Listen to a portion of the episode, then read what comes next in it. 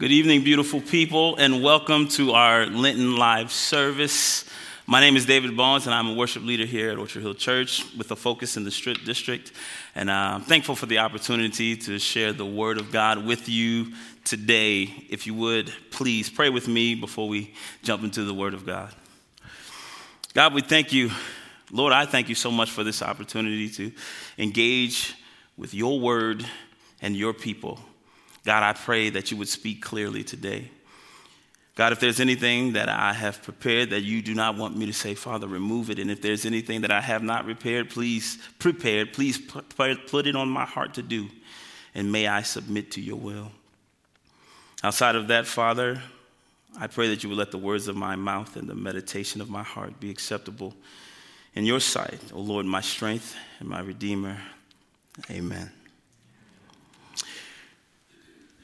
I am reminded of a time uh, as a very young, young man where, uh, when I was thinking about today's message, where uh, I was incredibly shy. And, and, I tell people this, and most people don't believe me because of what I do. I got to be up in front of people talking and singing, and, and, and, and I taught myself to smile because that's to keep me from seeing other nervous faces when I'm up in front of people. But as a young man, I was incredibly nervous and shy and quiet. I, the last thing I wanted to do was draw attention to myself. But I remember going into the sixth grade year as a young, young man, and I can remember walking to one of my first classes, and there was a young man sitting in the, in the desk next to me, and he was trying in his best effort to get the attention and the affections of a young lady across the room from us. And so he is shooting his shot to the best of his ability, and it is not going well for him. And so he decides, I guess, in a last ditch effort, to throw me in the fray. And so he looks at me and me trying to hide and disguise myself to the best of my ability. He decides uh, a comparison will work. So he says, Out of me or him, who do you think looks better? He yells this to the girl across the classroom. Whole room goes quiet. Everyone's waiting for her response. To my extreme terror, her response was one word. I didn't know one word could hurt so much. it was simply ill. That's, that's all she said. I was like, oh, I never knew. I wasn't even trying to get this young lady's affection, but I did not know you could be so hurt by an inadvertent bullet that you did not see coming. One thing I can say about this experience, and I can tell from my own experience as I've clearly expressed to you guys, is rejection hurts even if you weren't trying to be accepted by the ones who rejected you. And I believe that pain can be increased when we're actually trying to be accepted or invited. We see this when trying out for teams or clubs, or even in college when different ones of us are trying to be a part of fraternities or sororities. The things that people are willing to go through just to be accepted says something about the impact of rejection. Dr. C. Nathan DeWall, a psychologist at the University of Kentucky, states in an article posted by the American Psychological Association that humans have a fundamental need to belong. And just as we have needs for food and water, we also have needs for positive and lasting relationships. Now, I don't know the faith background of Dr. DeWall. However, we can see this statement somewhat affirmed in Scripture. In the book of Genesis, it begins with God creating everything. And at the end of each day, God saw what he did and acknowledged that it was good. The only time we see in this process of creation that God say something was not good was when he says in Genesis 2, verses 18, that it is not good for man to be alone, so I will make a helper suitable for him. If the one who created us knew it was not good for us to be alone, then I believe it can be assumed that there are some negative effects on humanity when it comes to or is dealing with rejection.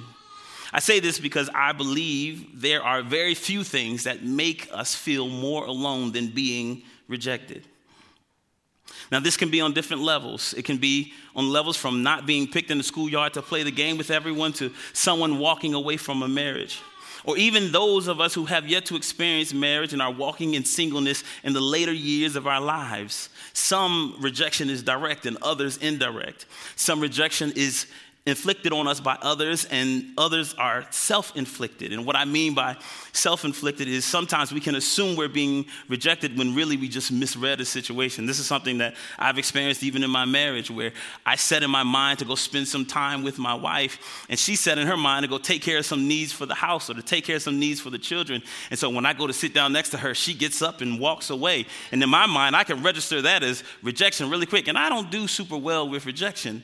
And so my response to it will be to shut down or to not always respond to the best. If I'm not in, in really thinking that my heart is not really set on the Lord, it's very easy for me to be very set in my own ways, like, oh, she don't want to spend time with me. And I can really take on the injury from that. And it was totally inadvertent. She had no intention of rejecting me, but her heart and her mind was set on executing some needs for the house or for the family. And the beauty of that is communication could have fixed the whole thing no matter how we look at it, the impact of being rejected is almost always negative. Rejection is something that I believe most of us, if not all of us, have experienced in one way or another. And more times than not, we choose to keep ourselves away from those situations. However, we see something different in Jesus. Jesus stayed and dealt with the rejection in more ways than we realize, and he did it all in our place. Let's take a look at our message text for the day. Now, this message text is a little long, so uh, bear with me, but I think it's good for us to get the whole picture of the experience of Jesus in this context. Matthew 27, verses 11 through 26 says, Meanwhile, Jesus stood before the governor, and the governor asked him, Are you the king of the Jews? You have said so, Jesus replied. When he was accused by the chief priests and the elders, he gave no answer. Then Pilate asked him, don't you hear the testimony that they are bringing against you? But Jesus made no reply, not even to a single charge, to the great amazement of the governor. Now, it was the governor's custom at the festival to release a prisoner chosen by the crowd. And at that time, they had a well known prisoner whose name was Jesus Barabbas. So when the crowd had gathered, Pilate asked them, Which one do you want me to release to you? Jesus Barabbas or Jesus who was called the Messiah. For he knew it was out of self out of self-interest that they had handed Jesus over to him. While Pilate was sitting on the judge's seat, his wife sent him this message. Don't have anything to do with that innocent man, for I have suffered a great deal today in a dream because of him. But the chief priests and the elders persuaded the crowd to ask for Barabbas and to have Jesus executed. Which of the two do you want me to release to you? asked the governor. Barabbas, they answered. What shall I do then with Jesus, who is called the Messiah? Pilate asked. They answered, Crucify him. Why? What crime has he committed? asked Pilate. But they shouted all the louder, Crucify him. When Pilate saw that he was getting nowhere, but that instead an uproar was starting, he took water and washed his hands in front of the crowd. I am innocent of this man's blood, he said. It is your responsibility. All the people answered, His blood is on us and on our children. Then he released Barabbas to them, but he had Jesus flogged and handed over to be crucified. Reading through this passage, it is an incredible reminder of what Jesus walked through for us. This seems to be quite the process from Jesus being betrayed prior to this passage by Judas to the embarrassing experience of having people choose a well known criminal over the Son of God who had been working miracles and whose impact had been heard of all over the region. So I'm sure the people in the room knew who they were rejecting was at the very least not a criminal based on his exploits. And even if they did not believe him to be the Son of God, he clearly did not deserve this. Having to stand and be judged by a governor who, who knows that Jesus is being falsely accused and was and this was only due to the fact that the, it was the, only due to the self-interest of the Sanhedrin. Pilate realized during this trial, because of the false accusations against him, that did not agree. And we see this affirmed in Scripture in Mark 14, verses 55 through 56, where it says, The chief priests and the whole Sanhedrin, that is, the chief priests and the elders, or the religious leaders of the day, were looking for evidence against Jesus so that they could put him to death. But they did not find any. Many testified falsely against him, but their statements did not agree. Pilate knew the true intentions of the Sanhedrin, yet he could not sway the people. Jesus was rejected, and they chose the murderer and decided to crucify the one who came during his time here. Once his ministry began, he healed and he set free. He, he brought people back to life. He forgave. He extended mercy. He was the perfect expression of love and yet still rejected. This passage of scripture is, is very interesting to me because many times I've read through it and I've almost often read through it as a precursor to the main event, as if this wasn't part of the story, or the part of what Jesus went through for us, as if only thing, only thing Jesus went through was on the cross. But this allowed me to really kind of sit in the experience, the walkthrough. And even before he got to this moment, Jesus took a moment to engage God and ask him to remove this cup. And we'll get into that a little further on in the message. But another interesting note that was shared in, in the article that I spoke of earlier, the, um, the American Psychological Association, that's a lot of words and syllables, I'm, I'll get it together. The American Psych- uh, Psychological Association, uh, they did a test, and when they were studying the brainwaves of people and the experience of social rejection, what they realized is that the brainwaves often responded similar as they do to a physical injury.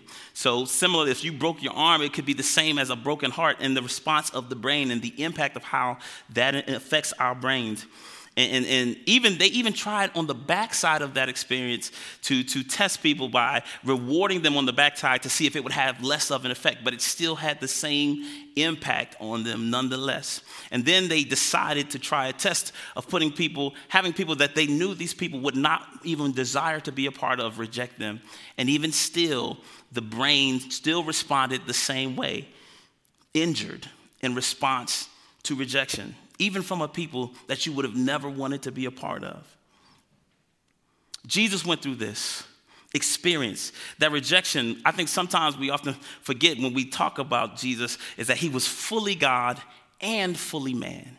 And so he experienced all the things we experienced and would experience in those times. So that rejection wasn't a light thing. He experienced the impact of being rejected like that in front of the people that he had done so much for. Jesus was rejected by a sinful people, by a broken people. We could even consider it by us, by us sinful people. No, we didn't. We didn't. Uh, uh, we weren't in the crowd yelling "Crucify him," and and we weren't there when they were yelling false accusations against Jesus.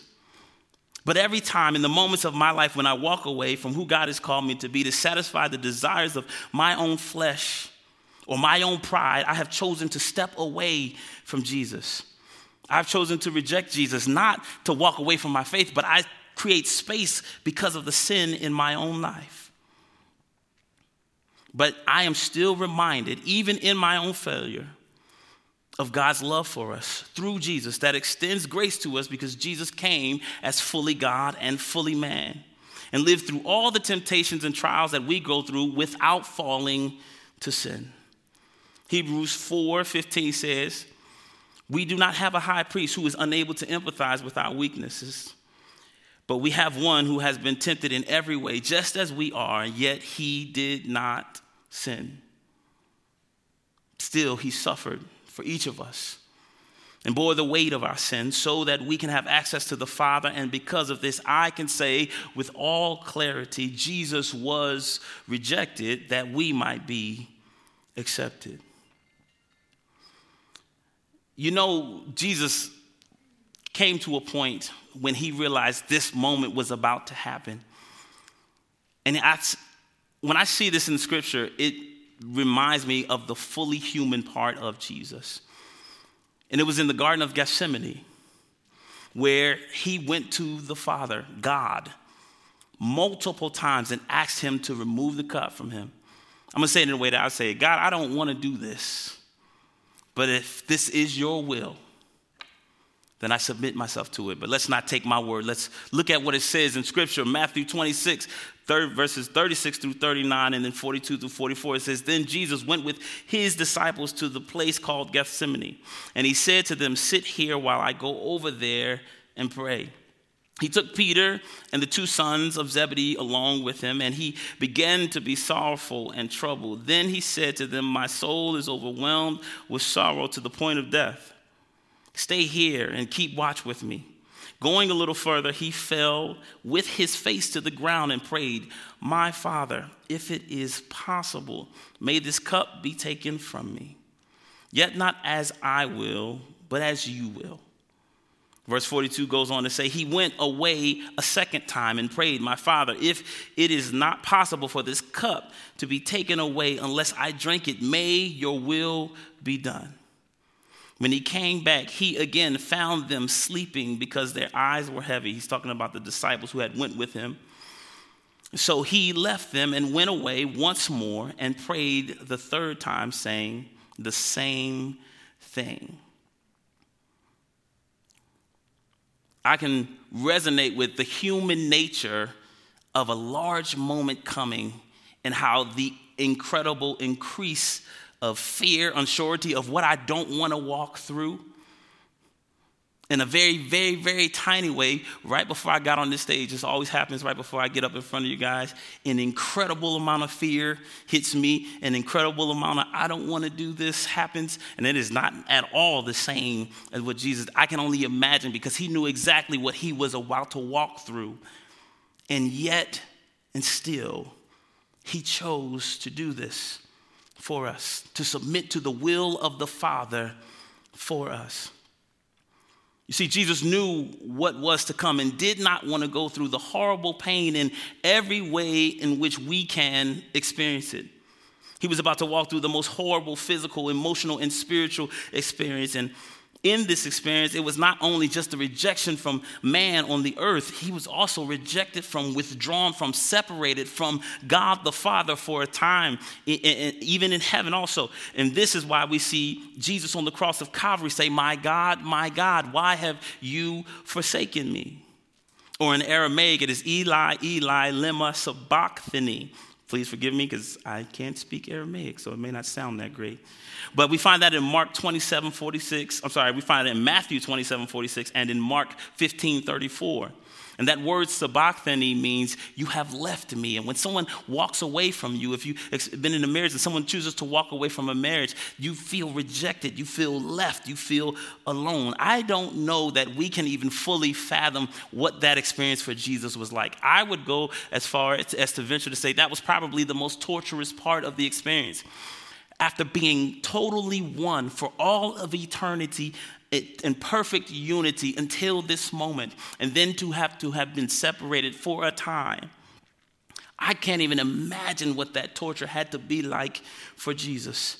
That word sabachthani, in, in this description of the word or in the definition of the word, it said it's a cry of distress.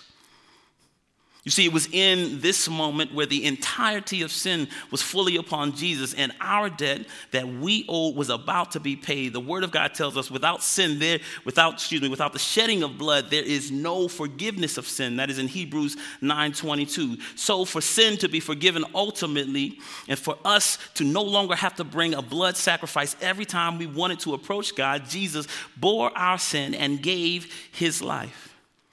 And because of this, God the Father withdrew from Jesus for a time that the ultimate debt might be paid.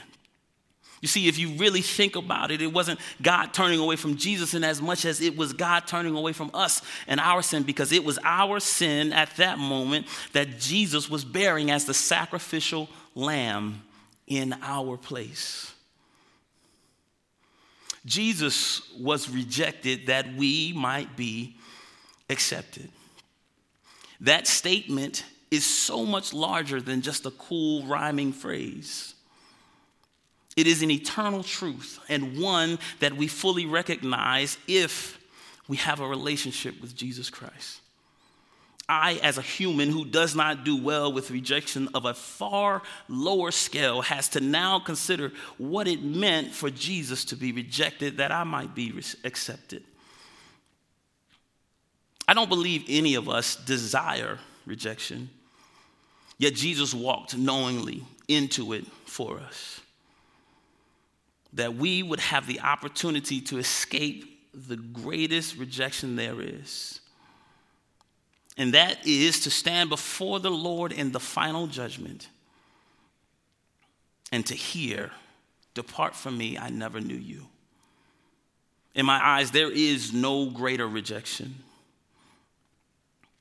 But to know that we have a Savior in Jesus Christ who is experienced, excuse me, who has experienced that rejection or separation, not only from man, but from God the Father on our behalf, that we might receive the gift of a relationship with the Father through Christ. In my mind, there is no greater acceptance. We were, excuse me, he was accused because we were guilty. He was rejected because we deserved rejection and still deserve rejection from the Father. But because of what he has done on our behalf, because of Jesus taking our place, paying the cost that we owed, we now have the opportunity through Jesus Christ to have access to the Father and eternal life. And He did all of that in our place. I would encourage us today, as we leave this place, to be reminded of the gift of what Jesus walked through for us. For me, thinking about this rejection experience and knowing how horrible I deal with it, I really had to consider the impact on Jesus, how he dealt with, how the people chose a well known murderer. Pilate tried. Pilate tried to get him off. He picked someone that he knew everyone would know was horrible. Yet, they still chose Barabbas over Jesus. I can only imagine what that experience felt like. But Jesus did it. And that reminds us of the love that God has for us and that He showed to us through His Son. And if we have a relationship with Christ, we are called to be those kinds of people. The people who extends that love, that same grace and mercy that was extended, that was given for us to affirm, to shine, to continue to extend the light and love of Christ. Today, I encourage us all to be reminded of what we, Jesus went through for us, that we might live for Him in this day. Because He did all He did in our place. Be encouraged and know the love that Jesus extends.